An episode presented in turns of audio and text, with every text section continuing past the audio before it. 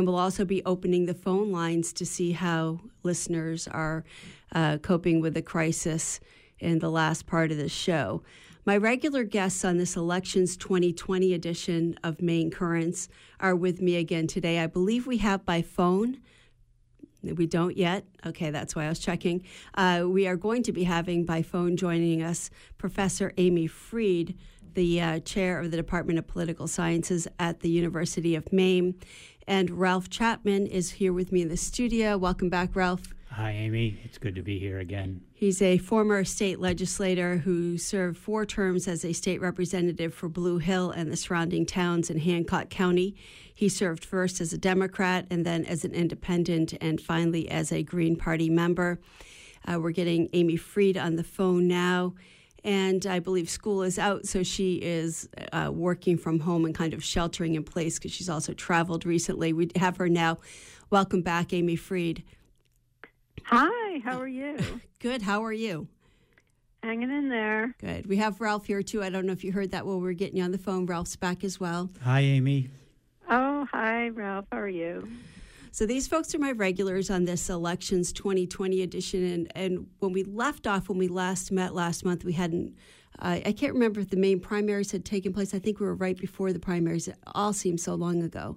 It was before the primary. It was okay.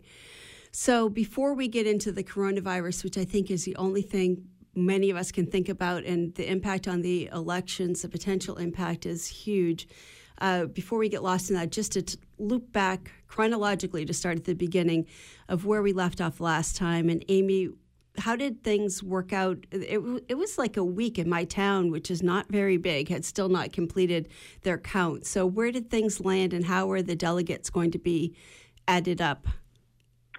Uh, well, the last uh, month or so, really, actually, since Super Tuesday, um, and well, even starting before the South Carolina primary, the Saturday before, have been really, really positive for Joe Biden's candidacy. He's won, um, uh, you know, quite a lot of the contests.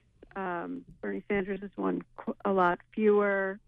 And um, you also have a situation where the primaries that are going to be held today are all expected for Biden to win, although it's an odd situation because, uh, for one thing, Ohio's primary was canceled, um, and then also, or well, moved ahead actually, and then the but and the the turnout might be a little bit odd given people not wanting to come out and wait on line um, this time. Uh, but those were all expected to be good states for Biden. Um, with Maine, the you know Biden did end up winning that as well. We, one thing that I'll point to, without trying to go on too long in my response, is that we have a situation where there were several states that had had caucuses previously, uh, in the, this last set of them that, that then went to primaries. And all of those were states that Bernie Sanders had won back in 2016 and then ended up winning in 2020. And one of them, of course, was Maine. So, what were the final results, though? How, how does it, uh, and then how do they get split up? I know we have a kind of strange system here, I think, compared to some other states. Well, um, every state has to file its own um, plan with the Democratic National Committee. It has to be consistent with the rules of the Democratic National Committee. So um, it, it may seem like, actually, in some ways, our system is less odd for this than it is for, for some other things, mm. like our electoral system. Um, the, what the Democratic National Committee does is there's a couple of interesting parts of it. I mean, one is that you have to get at least 15% to win delegates. Uh, so if you're under 15% in a state, even if it's a large state with lots of delegates, even you know, let's say you get 10% or 12%, you're not going to get delegates out of that state. So you have to get at least 15%, and then there's no winner take all, which is unlike a lot of Republican primaries. We're not really seeing that in action this year because you know a lot of them don't really have primaries, or they just have Trump is winning overwhelmingly. Um, but um, really, they have a winner take all system in a number of primaries. the Democrats don't have that. So you have this proportionality principle. But the part that I think that most people really do not understand, even if they know those first two things, is that there's different pots of delegates that get apportioned within the same within the same state. So you have a certain number that are based on the statewide vote, and then you look at these sub areas within the state, usually congressional districts, and you can divide those up as well. Um, so somebody could do, you know, let's say they get 55% statewide, but they win one congressional district overwhelmingly, and other ones, you know, maybe just a little bit. They, they, they it's going to affect how many delegates they get, and to make it even more complicated, different congressional districts have different numbers of delegates. Um, there's a there's a formula that's used, which is based on how Democratic that district has voted. So if you have a congressional district that's an overwhelmingly Democratic congressional district, you know, it will vote, it will get more delegates than ones that have fewer. Um, and this actually helps Joe Biden. So what's the final? And I can explain why, and I can explain that why. It's simply because the ones that are more Democratic are districts that tend to have a lot of African American voters, and um, so like Jim Clyburn's district in South Carolina gets eight. It it has eight delegates just for that one congressional district, and Biden won it so strongly that he got six and Bernie got two. So in other words, he got four more than Bernie just from that one congressional district. But because they came very close in Vermont, um, like Bernie got like one extra delegate out of it. So when you look at who's picking up, or as we'd say, netting out of a state, you have to look at what's happening in the districts as well. So how are Maine's going to be divvied up? I think they're going to be almost completely evenly divided. Um, I I haven't seen the, the final number on it for Maine, but it would be very very close. Just you know, just because uh, the, it wasn't like a, a giant lead for for Biden. Plus, there are delegates there from candidates who are. I I, I think Warren also qualified for a delegate. Um, but it's going to be very close. It's not it's not any great advantage when it comes to delegates for one candidate versus another in Maine, which is different from a lot of other states um, where you're seeing some of them are very close and some of them you're seeing really big wins. But so far, the only person who's had really big wins in any state, that's especially a big state, is Joe Biden, and that's why he is um, ahead by a lot. He's ahead by more than 150 delegates, and it just gets harder and harder to pull ahead if you're the other can you know the other candidate for Sanders to pull ahead because he would have to win big in right. big states. Well, and it just does not look like that's going to happen. Well, if we'd had ranked choice voting, I mean, before Elizabeth Warren pulled out, if you add the numbers for Bernie Sanders and Elizabeth Warren, they, in a lot of places, were far exceeding Joe Biden and you have to wonder, you know, if the I've, I've heard some commentators on mainstream media say that this is definitely a mandate for moderate uh, policies. Yeah. But on the other hand, the combined vote of Bernie Sanders plus Elizabeth Warren, I think, would indicate otherwise. Don't you think? It's really it's going to vary by the state. You know, I mean, there are other states where, like on Super Tuesday, um, well, Bloomberg, I believe, was still in, but Pete had dropped out, Amy had dropped out. If you had taken Mayor Pete, Amy Klobuchar, Michael Bloomberg, and added it to Biden, and then compared the Sanders Warren, there are a number of states where the moderates would have exceeded. So it's going to depend on the state. And the other thing is the Warren voters, from what I've seen in the polls, are not as pro Bernie as you would think. They're, you know, some of them they're very they're very even. Um, and I'm I'm seeing that both in polling and then, you know, more anecdotally in my social media, where I see friends of mine who were very strong Warren supporters, some of them going to Bernie and some of them going to Biden. Mm-hmm. So it's less overwhelming than you might think. Okay. Um, I I think part of it is that there's different reasons why someone supports a candidate. So you could support Elizabeth Warren because of what you know, maybe like you could think of it as ideology, or but you could also do it based on um, a kind of style, and I think she has a very pragmatic style, despite being quite progressive and in a way that is more consistent with with Biden. So I think you know I think there's different reasons why people support one candidate versus another.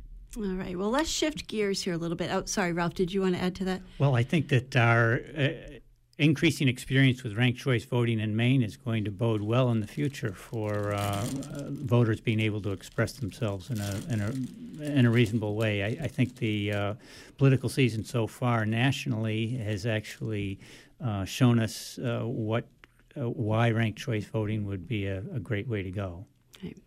Sorry for all the crinkly noise in the background. We have these new little microphone covers. They look like little tiny shower caps, but you'd think that something that was made to go on a microphone wouldn't make so much noise to open.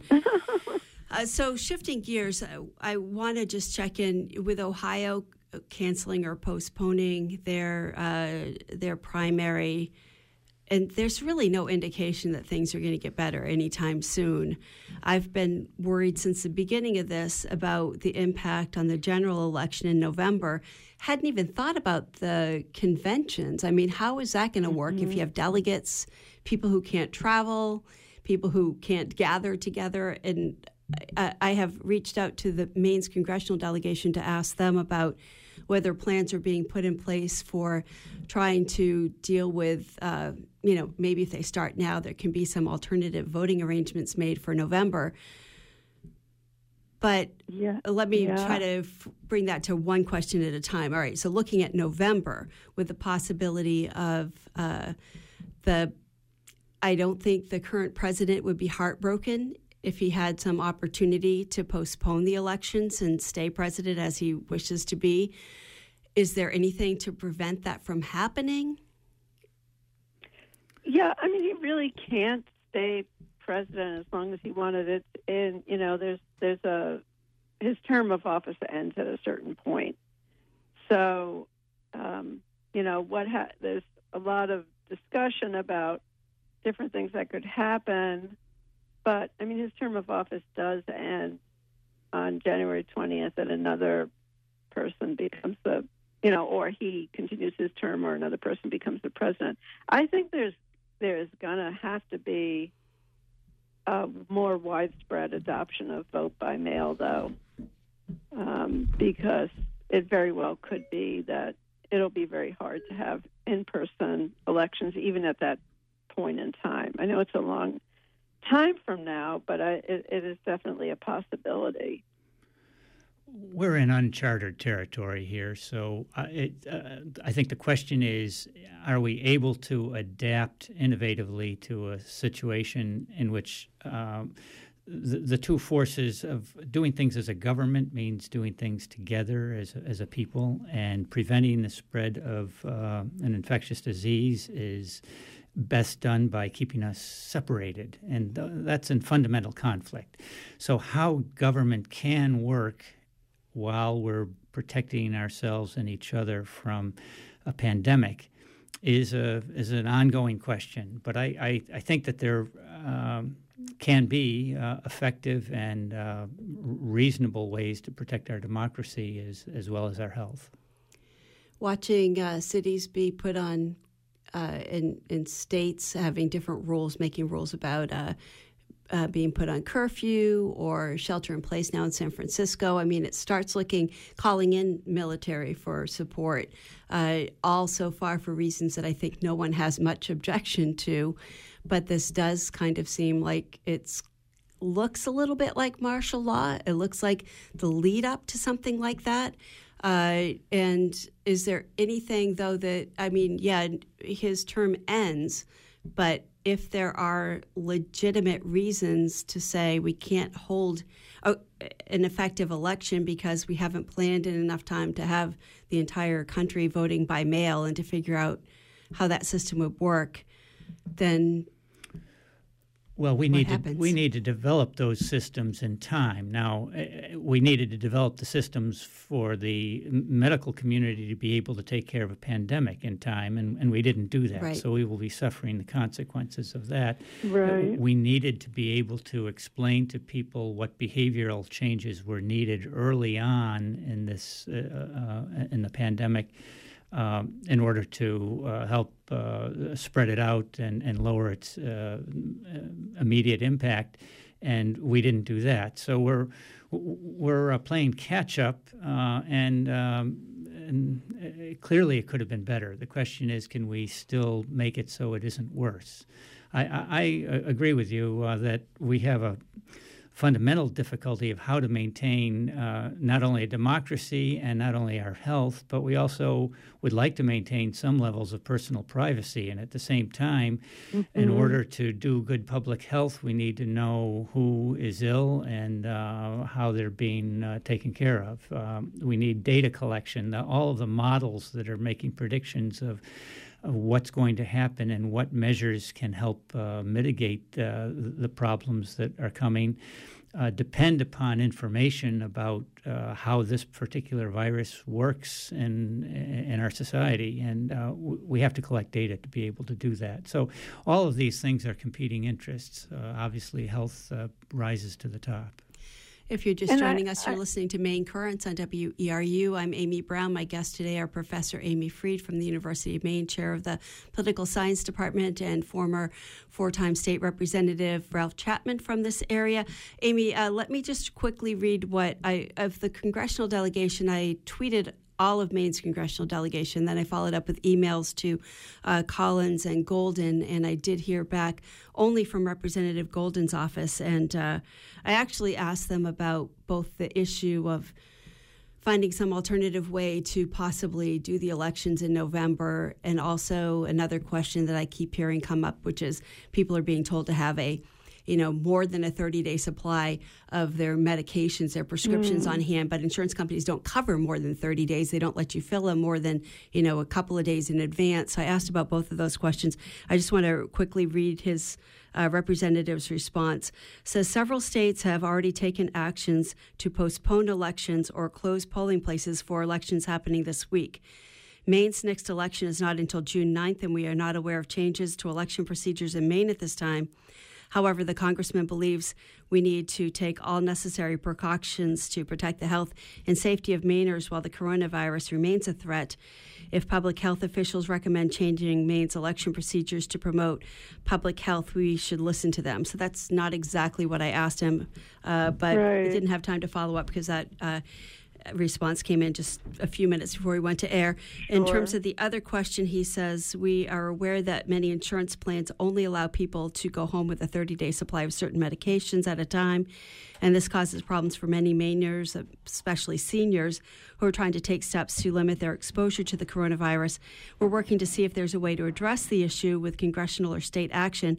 Fortunately, some insurers are already loosening the rules to allow for 90 day supplies and early refills, and some prescription by mail programs may also have that option depending on the insurance plan. If any constituents having trouble accessing prescription medications, contact their office's casework team, and the Bangor office can be reached at 249 7400. So, sorry, Amy, I interrupted you there. Do you remember what you were going to add?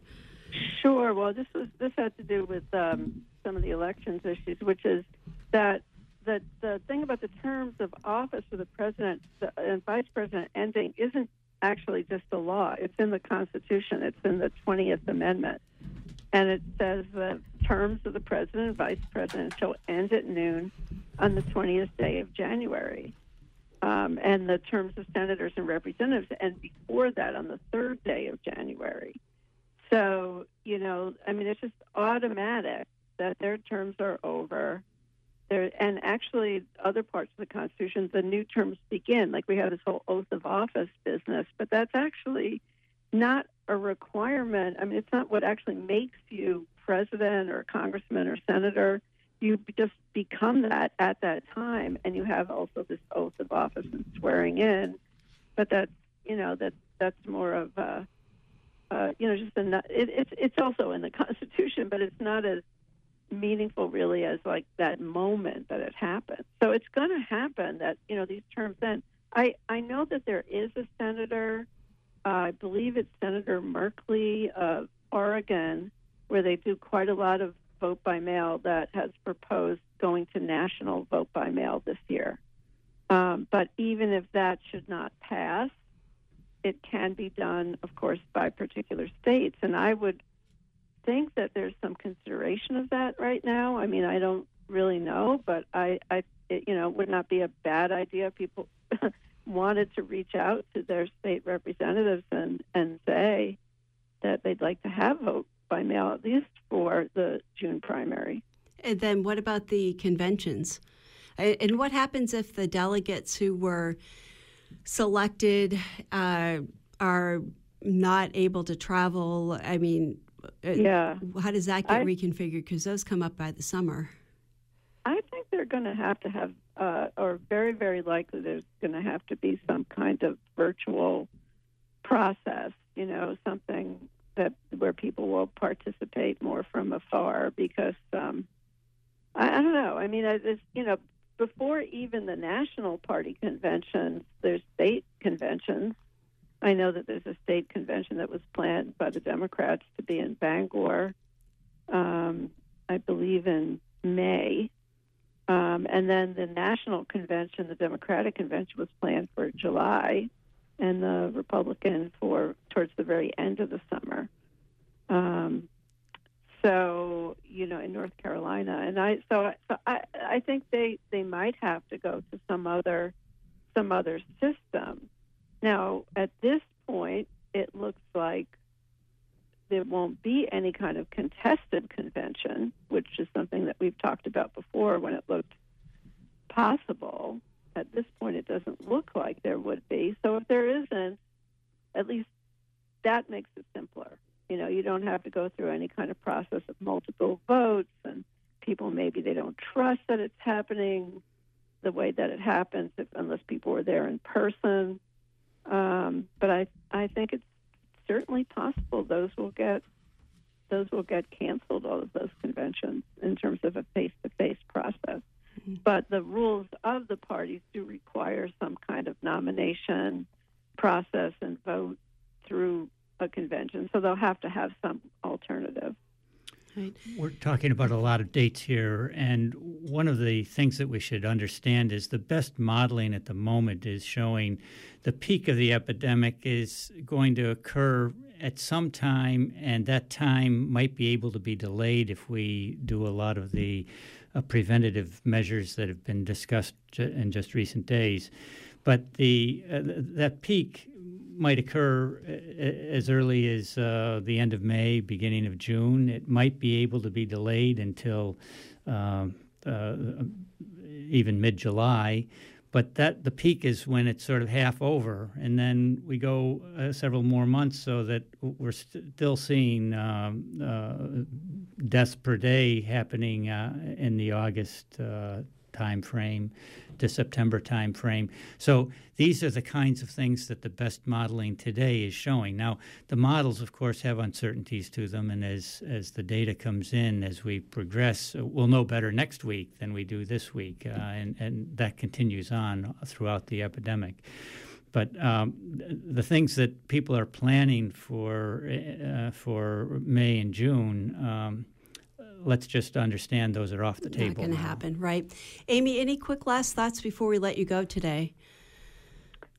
Uh, no, I mean it's just yeah, we certainly are in a time of a lot of uncertainty, and and I think people are just going to have to be rolling with the rolling with the punches. But I I do think it is important to have as much transparency as possible when it comes to what's going on. I, I like how the the Maine CDC is handling things. They're having regular press conferences. They have they're posting data on their website, um, and um, some of those are attended by the governor as well. Uh, so I, I, I think uh, you know there there's a lot of professionalism in what we're seeing, like people really working very very hard and carefully. It, it, but it, if this does go on for quite a a while, I think you know, it's going to be obviously getting more difficult for people, both emotionally and just in terms of our day to day needs. Right. And I'm really glad to see, you know, different people reaching out to, to try to help each other in the community. Okay. Thanks for joining us today. That's uh, Professor Amy Fried. She's uh, not going to be with us for the entire hour this time around because we do have just one phone line. We, are going to be talking with some other folks, but she is the head of the political science department at University of Maine. And I have still in the studio with me uh, former state representative Ralph Chapman, who heard him rattling off some science there. I never talk about your science background when I introduce you. I probably should. You want to say a little bit about that real quick before we talk with Mr. Well, Matt Murphy, who just popped in? Well, surely I'm, I'm a scientist, but I'm an applied physicist. So uh, these matters of epidemiology and and uh, infectious diseases are way outside of my uh, area of expertise. But I, I, do like to look at data and I do like to analyze it, and I do know how to uh, do some research work. And so I have in front of me a variety of graphs and and the like, uh, ones that I've prepared and analyzed, as well as ones uh, from the literature. Great, thank you. And uh, we're going to be talking with uh, Cass Clem, the founder of the Maine Coronavirus Support Group on Facebook in just a moment. And after we talk with her, we'll be opening the phone lines until the end of the program. But first, uh, Matt Murphy has joined me in the studio because we're going to just let you know a little bit about how the station is handling things, trying to keep everyone safe. And actually, this will probably be the last live public affairs program that you hear here on WERU for a while. What else, Matt? What should people be aware of? Well, we're obviously doing everything we possibly can to keep people here safe, staff and volunteers, uh, while also staying on the air. Our, our way of being able to uh, help other folks in the community is to stay on the air and do our thing. Um, whether that's you know um, uh, soothing people with some music they like or sharing information over the airways, whether it's national or we're working on a pl- program like this with some uh, local perspectives and information. Um, you'll hear a lot of recorded shows over the next period of time. Uh, you already have. Um, these are being recorded at home by some of our uh, DJs um, who are learning how to do this. Um, some of them are old shows that are in our archive, backup shows that are in our archive. And there are still a few uh, DJs who will be in the studio, mostly in the morning, nights, and weekends. We're trying to keep as few people as we can in the building at any given time, uh, trying to keep it below five if at all possible, and even uh, one in the building at a time is even better. Um, in the studios, we are wiping them down with the antiseptic towels and everything you can think of um, in between every show. Uh, every time a new person sits down, the whole place gets cleaned up. We have these, as Amy mentioned at the beginning of the show, these little shower cap covers for the end of the microphones. They're kind of cute, actually. They are kind of cute, and any anything that we can smile at these days right. is good. And so the uh, the covers of the microphones are certainly smile worthy.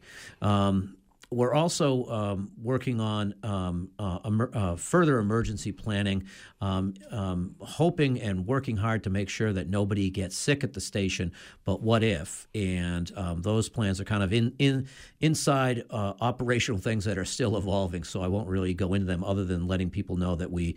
Um, it, I had someone uh, the other day say, "Well, what happens if WERU staff gets sick?" And so we're um, uh, all I could say at that time is we're working on a plan, and we're uh, we're still working. Figuring but we've out got, what to do with the building if somebody's been in it that yes, later turns up positive. Yes, and we're washing, uh, you know, cleaning surfaces, uh, the door handles, light switches. Uh, anytime someone use a, uses a, a, a, flat service, a counter service, um, trying to do that as as much as possible. Um, there, and Amy mentioned there won't be um, um live in the studio public affairs shows for a while. Again, that's in terms of uh, in an attempt to try to keep the numbers of people in the building down. Um, we also um, have less people um, in keeping the building numbers down. We have less people to engineer shows. We have there's all kinds of logistical issues with uh, keeping the building as empty as possible. And we um, already have some folks who have decided just voluntarily they're going to a shelter in yes. place, that they're not coming to the station already. It's kind of put us a little bit short staffed, but we do have a few people who are capable of producing programs from home for public affairs who will do that. Otherwise, yep. we have some nationally syndicated programs we'll put in. And we're, we're you know, uh, uh, just before this show, uh, um, Amy, Joel, and I were kind of wrapping our brains around the idea of what else could we do to to help the Right. community with uh, with public affairs programs. So we're working on that too and thinking about about that. Um, we're we're not doing meetings at the station or volunteer trainings. We're doing a uh, if our board or a committee needs to meet, we're doing that as a as a video conferencing uh, uh, meeting, and. Um, let's see what one thing i'm behind on well i'm behind on a lot of things uh, um, um, you know the regular work has kind of been put aside but uh, a newsletter to our listeners the the e WERU, um, will be coming out in the next few days to uh, share some of these things i've just shared over the airways to let people know what's happening here at the station and to uh, hopefully have confidence that we can keep on the air. We're we're keeping our chins up about staying on the air and we're uh, really appreciating the feedback we're getting from from listeners that are saying, you know, like right on, thanks for staying on the air. And we're we're really working hard at that, and we really appreciate the support. Some stations have no volunteers in the building whatsoever, and one or two staff at any given time. Uh, some have no staff, and and they're just doing remote operation from somewhere else and just doing archive shows. So we're trying to do a mix of that. It's really um, throughout the community radio sphere. There's lots of different things being tried, and we're keeping on top of those. And if there's a good idea, we're putting it into effect. So, um, so that's in a nutshell. That's what we're working on, and we really, uh, you know, on on behalf of the board and the staff, want to wish everyone well out there, health and safety um, during this difficult time. And we'll keep doing our thing as much as we can. Watch our website for updates. Yes, watch the website for updates. And uh, if uh, there's someone on the air doing a show, uh, uh, give them a call and say, uh, give them a little encouragement. Um, you know that uh, If, you the can figure out if it's a live show. if you can figure out a live show, yeah, you're going to be hearing a lot of shows that you won't know. Yeah. Um, and then there's others that'll say um, that might mention 99.9 or might mention a holiday that obviously isn't taking place right now. Um, don't sweat it. We we know what's going on. It's just that they're pre-recorded shows, and some of them will uh, sound like they're coming from somebody's uh, living room because they will be. So, yeah, all we're right. have people trying technology they haven't tried before, possibly. Yeah. Give them some slack there. It's a learning and time of crisis kind of mode. Thanks, Matt, Yeah. for coming in. all right, thank you, Amy. All right. And so if you're just joining us again, you're listening to Maine Currents on WERU FM. I'm Amy Browne. That was station manager Matt Murphy. Uh, former representative and applied physicist Ralph Chapman is here with me in the studio with lots of charts and graphs as we're kind of talking about coronavirus and politics. And now we're moving more toward the coronavirus end of things. Uh, Joel Mann is in the studio. He'll start taking calls when we open the phone lines in just a few moments. But first, we wanted to check in with Cass Clem, founder of Maine Coronavirus Community Support Group. Are you with us, Cass? Hi, yes, I'm here. Thanks, thanks for joining us. So, your Facebook group, I think you wrote within 72 hours went from not existing to having over 8,000 followers. Yes, that's right. So on Friday night, um, I created a group. I invited my closest friends, my roller derby team, and um, a couple other folks in my community. We had about 27 people, and then I woke up the next morning. We had a thousand people, and then 72 hours later, we had over 8,000. And as of right now, we are about 40 people away from 12,000 members. Wow. It's an extremely active group. I've been following it for a couple of days, but can you let listeners who may not have seen it yet know what the mission is and what kinds of things people are posting in there? Yeah, absolutely. So basically, we made this group because I wanted to make sure that we um, were kind of connecting with Mainers that needed assistance or kind of providing a space for people that wanted to help out so that they could, um, so they could find ways to directly interact with their community. Um, it is a group where you can post assistance requests. It's a group- group where you can kind of discuss what's going on. We've had a lot of people really engaging in, in productive conversation around the total statewide response. Um, we also are lifting up other organizations and helping people get connected to some of the on the ground um, groups that have been doing this work for much longer um, and that are doing this work throughout the state of Maine. So we're really kind of serving as a funnel, I think, to everyone that wants to get involved, kind of funneling them into where you can get involved locally and how you can help, um, as well as interacting on our actual Facebook group with some direct assistance requests. And what are some of the direct assistance requests that you're hearing a lot? So we're getting a lot of people who um, maybe need help um, getting picking up prescriptions. Um, we're getting some folks who are in need of some of the supplies. Um, I know that a lot of Mainers have seen that the stores have um, gone empty on the shelves for a lot of different things. So we have a lot of folks who weren't able to get out, you know, during the rush and haven't been able to get some of the some of the toilet paper, some of the toiletries, or some of the canned food. And so we have people making direct requests for that. Um, there's also some requests for um, what to do about children and how to um, how to educate at home. A lot of people are kind of learning how virtual education will work for the first time. So we actually have a lot of teachers in the group that are helping kind of coach people through that and providing a lot of really cool online resources. Um, we also have some groups who are lifting up um, a lot of the folks that are experiencing some anxiety and depression about what's going on. And we've got some anxiety support groups going on um, virtually where you can join in and, and talk to some folks that are dealing with the same thing. So it's really an active community that's trying to reach all the different aspects um, of how Mainers are being affected right now.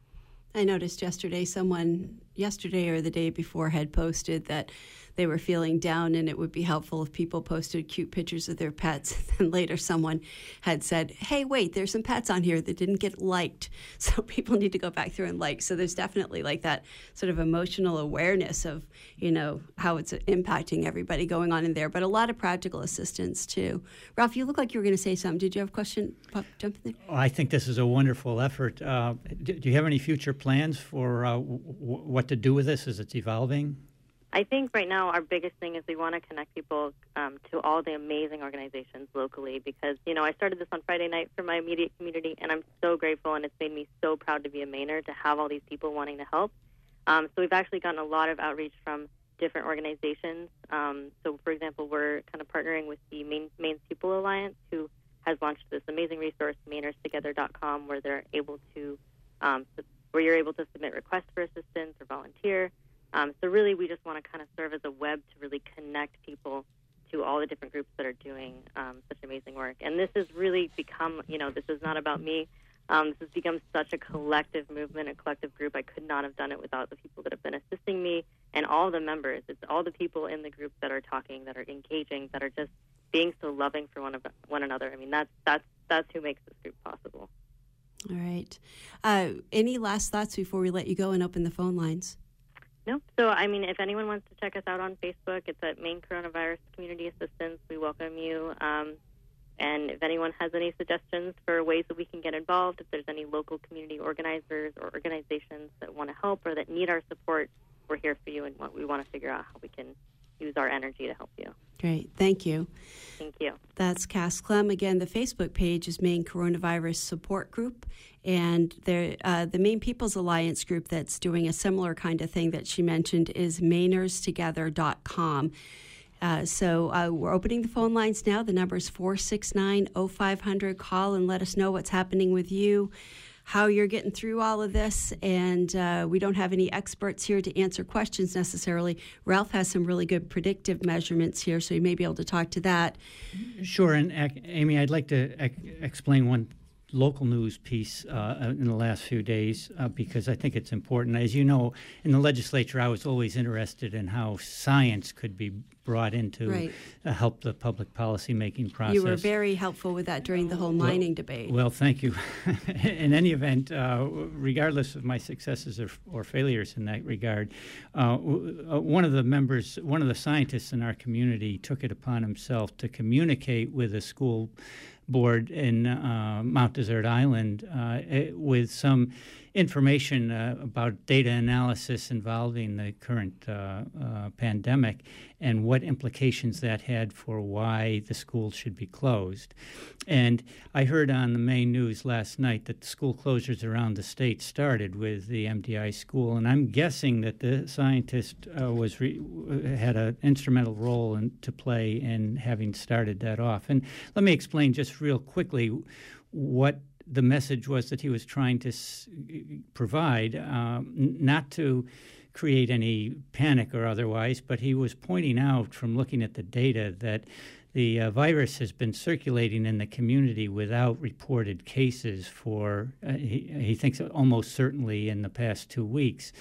And, uh, and this is the reason why he thought the schools should be closed, if not last week, certainly this week. And, and, and I'm pleased to see that public officials have, have taken that advice and have done that because when I've looked at the at the data myself, uh, it looks to me the, in the United States um, about two and a half weeks ago uh, we were only reporting about 5% of the cases that were there. And you say, well, how could I know that? And the reason I know that is I look at what the death, rate, death rates were following that time, and one can back calculate to how many cases there must have been and how many were being reported. So this is a situation in which some scientific expertise can help out a whole lot in guiding public officials to know what responses to try to implement and hopefully they'll take it.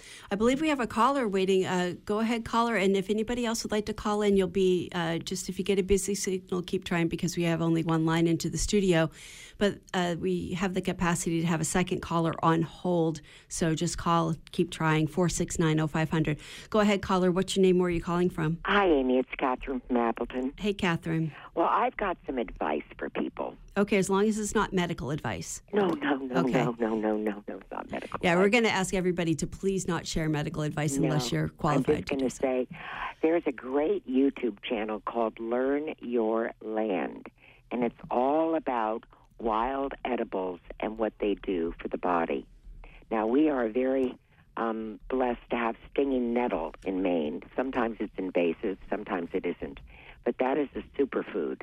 Um, learn your land. So when when people are home with their children, you know, wear white pants because of course the ticks are now going to be appearing. But go out and teach your children, you know, about the wild edibles. And um, there's a lot of food that can be eaten. You know, if you run out of food, I mean, run out of you know greens and what have you. There's also don't forget you can sprout beans. Just get a cheesecloth and a, a jar and sprout beans, and you'll have a live food. Think about it. A bean is a seed. It gives everything that the plant needs in nourishment. Thus, it gives everything to us. Then I had a brilliant idea. I thought, you know, really, when you think about it, 300 what 330 million people in America. About that, and and we were just told that um, Trump is giving 50 billion to the cruise industries, et cetera. 320 million dollars is nothing. Think about it. You give every single person a million dollars. They put it in the bank. The bank can lend out nine times that. That's how banks work. Nine times that. And it's it's a win-win situation for everybody. I'm not kidding. I mean, what would be what 360 or 330 million dollars is nothing. What do you think of that idea, Amy? I'm guessing that won't happen. It'd no, be nice if I get a million dollar check, it? but uh, it's a great idea, really. Yeah. Anyway, yeah, all right. bailing out individuals rather than industry. That is a that is a good concept. I don't know if we'll see it, but I, I, think there are some. Thanks, thanks for your call, Catherine. Okay, honey. Bye bye. Bye. Again, the phone lines are open now at 469 0500. Call in and let us know how you're coping with the coronavirus or any needs maybe that you have that you want to request from the community, or if you can offer assistance to the community in some way and you want to share that, give a call. We only have about 15 minutes left to the program, so don't be shy. Call now 469 0500. Uh, Ralph, did you uh, hear? That uh, we're supposed to all be getting, I think it's a $1,000 check now. Well, I uh, I was interested in Andrew Yang's uh, candidacy when he was a candidate, right. and uh, I'm interested to see that his idea uh, involving uh, some cash into citizens' hands is uh, getting some traction, even if it's under dire circumstances here. So yes, I, I find that I find that interesting. I don't have a good handle on uh, how the economy works well enough to uh, have any comment on what's likely to happen over the next few months, um, except that uh, we're in new territory and we have to find innovative ways to survive it. And uh, I appreciate the caller uh, having some ideas for uh, some l- local things to right. try to do the that. natural food, definitely. And we have a caller on the line now. Go ahead. Where are you calling from? What's your first name? Hi, it's the analog anarchist from Dover Foxcroft. Hello, Mr. Analog. I, I have I have a I've been trying to follow this one uh, Sunday night. Uh, what exactly is the federal rate? First they said zero, then everybody's hedging it with zero, uh, near zero. As far as I've been able to figure it out, it's it's zero, but the overnight uh, rate for bank to bank is now extended to 90 days, and that's a quarter point. So if anybody knows uh, that'd be interesting. But putting your money in the bank, if, the Fed rate is zero, what are you going to get for savings interest?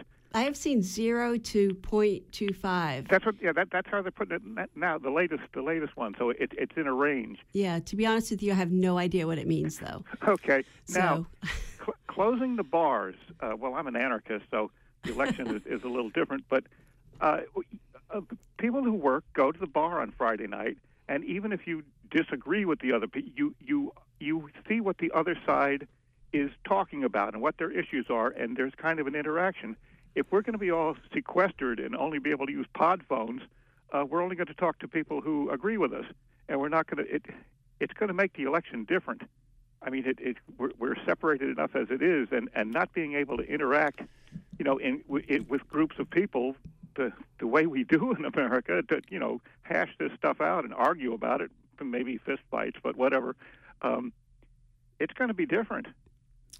I think it certainly will be different, but uh, difference also implies the opportunity for uh, creating something that might be better. I, I've been aware of uh, isolating elements of our society uh, for many uh, many decades. uh, from whether it's, I've always thought of automobiles as isolating. I've thought of television as being isolating.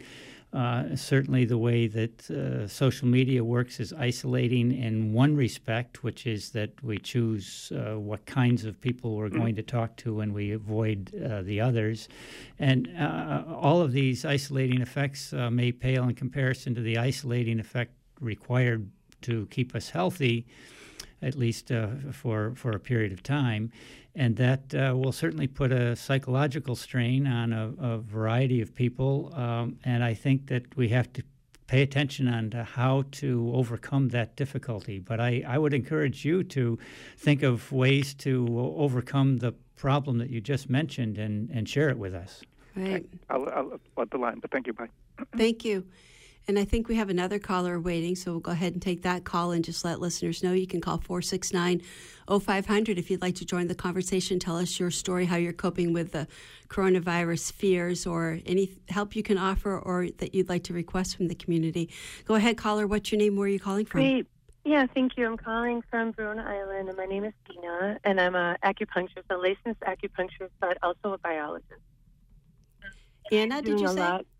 I'm uh, yes, Dina, D-I-N-A. Oh, Dina. Thank you. Yes, yeah, and so um, I would love to help anybody who needs me to pick up things. Um, I'm aware of, of what's going on. Um, not cavalier about this. I'm an integrator. I'm not trying to do alternative medicine right now. I'm so grateful for this program and Matt and the um, WERU community, and I really like it here.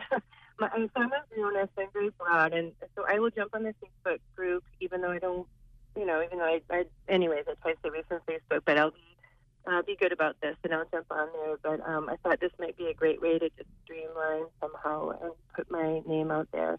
Um, I'm a business mem- um, own, don't listen to me, business member from um, um, for the station as well. So So, Dina, is Um, there a way that you want people to get in touch with you if they if they have some needs that you might be able to help out with? yes, that would be wonderful. Um, my phone number is three zero seven one two seven five. Uh, three zero seven one two seven five. Correct. One one two seven five. Okay. Yep. All right. Just Yep. wanted to make sure Okay. we got that in case anybody called to have a little bit of an iffy connection. But thank you for calling. You're welcome. Thank you. Bye bye. And uh, if you're just joining us, this is Maine Currents on WERU FM. The phone lines have just opened up 469 0500. We have time for a couple more calls if you'd like to let us know how you're dealing with all of these coronavirus fears and, in a practical sense, if there are needs out there in the community that you'd like to put out there and see if anybody can help you out with, or if there are things that you can help out with that you'd like to offer, give us a call 469 0500. I'm Amy Browne here with uh, Ralph Chapman in the studio, and uh, we do have another caller. Go ahead. What's your first name? Where are you calling from? Hey, my name's Adam. I'm calling from Brooks. Hi, Adam. Yeah, I just wanted to say, uh, been one of the best pieces of advice I've heard is sort of considering this entire episode as you know, not as a uh, storm, but as a winter.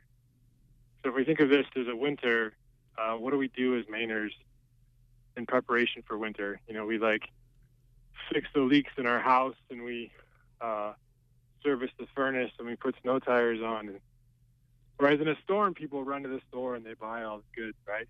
Uh, so I think that's really helped me and my family consider the nature of this. You know, even several weeks ago, preparing for uh, the eventuality of this taking a very long time, right? So, and how do we how do we build ourselves up? How do we build our immunity up? Uh, what do we do for ourselves that are helpful? And I think uh, one really important thing. I'm an outdoor educator and an experiential educator, and so much of what I've been noticing the last several days are the robins outside the window. The birds are back. Um, the uh, flowers are beginning to emerge, and you know nature is chugging along. So I think it's extremely helpful for people in this moment of great sort of tumult and anxiety and fear that they're getting sprayed with um, to just spend a little bit of time outside. Uh, try to acknowledge what's happening around you that isn't uh, based in disaster, even though this is a very real uh, moment that we're on. We all need to take care, and especially those that are healthy, take care of those that are vulnerable. Uh, but it's been a really nice perspective for me and my family to hold on to. And I'll get off the air. Thanks. Great. Thanks for your call, Adam. Ralph is nodding. So am I. Yeah. yeah that, that was very nicely said. I'm seeing more people out walking in my neighborhood. Oh, let me give the phone number one more time. Fit in one or two more calls at 469 0500. Phone lines are open now. Well, yes. So uh, we have dogs, and uh, one of the reasons uh, is that they need need us to walk them, and that helps us. Uh, so we we en- enjoy that aspect of dog ownership. Um, I I think in uh, uh, one of the public policy problems has to do with how to deal with a crisis w- without putting people into a, a, a panic mode and at the same time put them into a mode of being able to deal effectively with some planning for things that are likely to happen. And I, I am suspecting that that is at least part of the reason why every day has been kind of a shift in the in the view of what's going to happen is that uh, people who understand a little bit more of the details of, of models that, uh, although they're uncertain, they at least give some framework to what's likely to happen, have been reluctant to shout that out uh, so as not to create a, a, panic situation. That's one of the fundamental problems. Now, for myself, I, I'm comforted by having the information I know that there are other people that uh, may uh, find information uh, is is more scary than comforting, uh, and so I have to be sensitive to that. Even as I've been making a few comments about uh, data that I've pulled from the literature, I'm, I'm certainly happy to help uh, people locate uh, informative material if they're interested in looking at data and looking at uh, models and things of that sort. I'm more than happy to try to be helpful to that, but I, I don't want that to overwhelm the the sense of how it is that we're going to uh, to deal with uh, this psychologically. Right, that's a that's a huge topic because it is. I mean, it's unprecedented. Unprecedented. That word just is been so overused, but every day. We have another caller on the line. Go ahead, caller. What's your first name? Where are you calling from? Hi, my name is Benjamin. I left a uh, comment on Facebook, but I had to stop in the store. So if you if you did address it, I apologize. I have not seen it. No, sorry. Okay. Go ahead. Um, well, uh, back to the uh, elections that you were talking about earlier. I'm the uh, secretary for the Maine Green Independent Party, and incidentally, I was also the legislative aide for the House Green Independent Minority Office when Representative Chapman had enrolled Green Independent. Hi, Ben. Uh, hi, Ralph. How are you?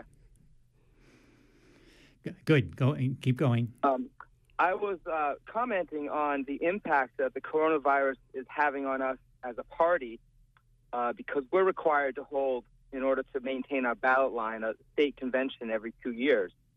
Our convention is currently scheduled for May 3rd, and so what this this uh, state of emergency has done for us is it's causing us to think about alternative ways that we might hold our convention uh, by video conferencing or, or somehow virtually holding our convention, which Julie Flynn at the elections division has said is completely acceptable. Um, on the positive side, uh, forcing us to look at increasing our participation or, or having an alternate means of participation in our convention could have the positive effect of increasing participation in voting in the Green Independent Party at our convention, where we will elect, uh, uh, nominate our president and do important party business and elect uh, party leaders and so forth. So um, I don't know if we would have actually, if we hadn't been forced to, I don't know if we really would have started exploring these alternate ways of um, conducting these democratic processes as a party. Well, thank thank you for calling, Benjamin. We're just about out of time, but I mean that's sort of, I think, in a, in a little bit of a hopeful note of some of the positives that you know for those of us who, and I, I say those of us like I'm included, which is not a definite, but for the people who survive this worldwide, what kind of reset is this going to be, and what kind of uh, positive changes may come out of it? Hopefully uh, will yet remain to be seen. Someone posted a image of China with the factories closed down and how much the pollution has cleared up over the last several weeks uh, on social media recently, and I didn't check it out to make sure that it was valid, but it seems like, you know, despite all of the bad that's about to happen, there may be some ways that the community pulls together, some ways that the environment benefits, and some ways that we reestablish some humanity with one another, hopefully. You have any last thoughts before we wrap up, Ralph? We've got about one and a half minutes. Sure. Well, uh, one thing that I'd like to do before before we leave is uh, I'd like to thank uh, Dr. Stephen Munger. He's the scientist on MDI that uh, uh, took the effort to communicate with his local officials and give them some uh, science based uh, information that was useful in making the decisions that they had to make. Uh, the, the schools closed. And closing the schools. Um, how it is that we're going to continue to effectively uh, um, bring in the expertise that we need to guide the actions as we as we move through this. Uh, it's an open question, but I uh, I, I, encourage I encourage anyone and everyone to to look for that expertise and figure out how to how to utilize it effectively. Mm-hmm. And uh, just a final thought, in the words of um, Mr. Rogers that have been used over and over again uh, in these kinds of times, look for the helpers. I mean, if you're feeling despair, people like Cass and the 8,000, 12,000, however many people it's up to today, people on that uh, page should offer some hope. And there's other things happening like that around the community. So thanks everyone for listening today. And uh, you've been listening to Maine Currents Independent Local News, Views, and Culture. I'm Amy Browne. Not sure when I'll be back or in what format. We'll be continuing to work on how we're going to keep coronavirus information out to you. And uh, so just watch our website and our social media for updates on that. We'll have recorded promos as well. Joel Mann engineered today's program. I'd like to thank also Professor Amy Fried, former State Representative Ralph Chapman, Station Manager Matt And Cass Clem of the Maine Coronavirus Community Support Group for joining me today. Stay tuned for a brief 2020 talk feature, followed by Radio Ecoshock here on Community Radio, WERU FM 89.9 Blue Hill, and streaming online at weru.org. Download the app and bring us with you wherever you go. Listen to the music, it's a great distraction, and wash your hands.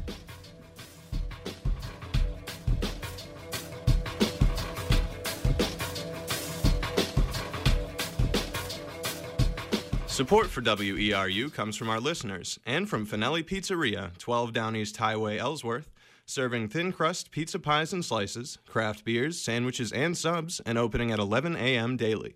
664 0230, FinelliPizzeria.com.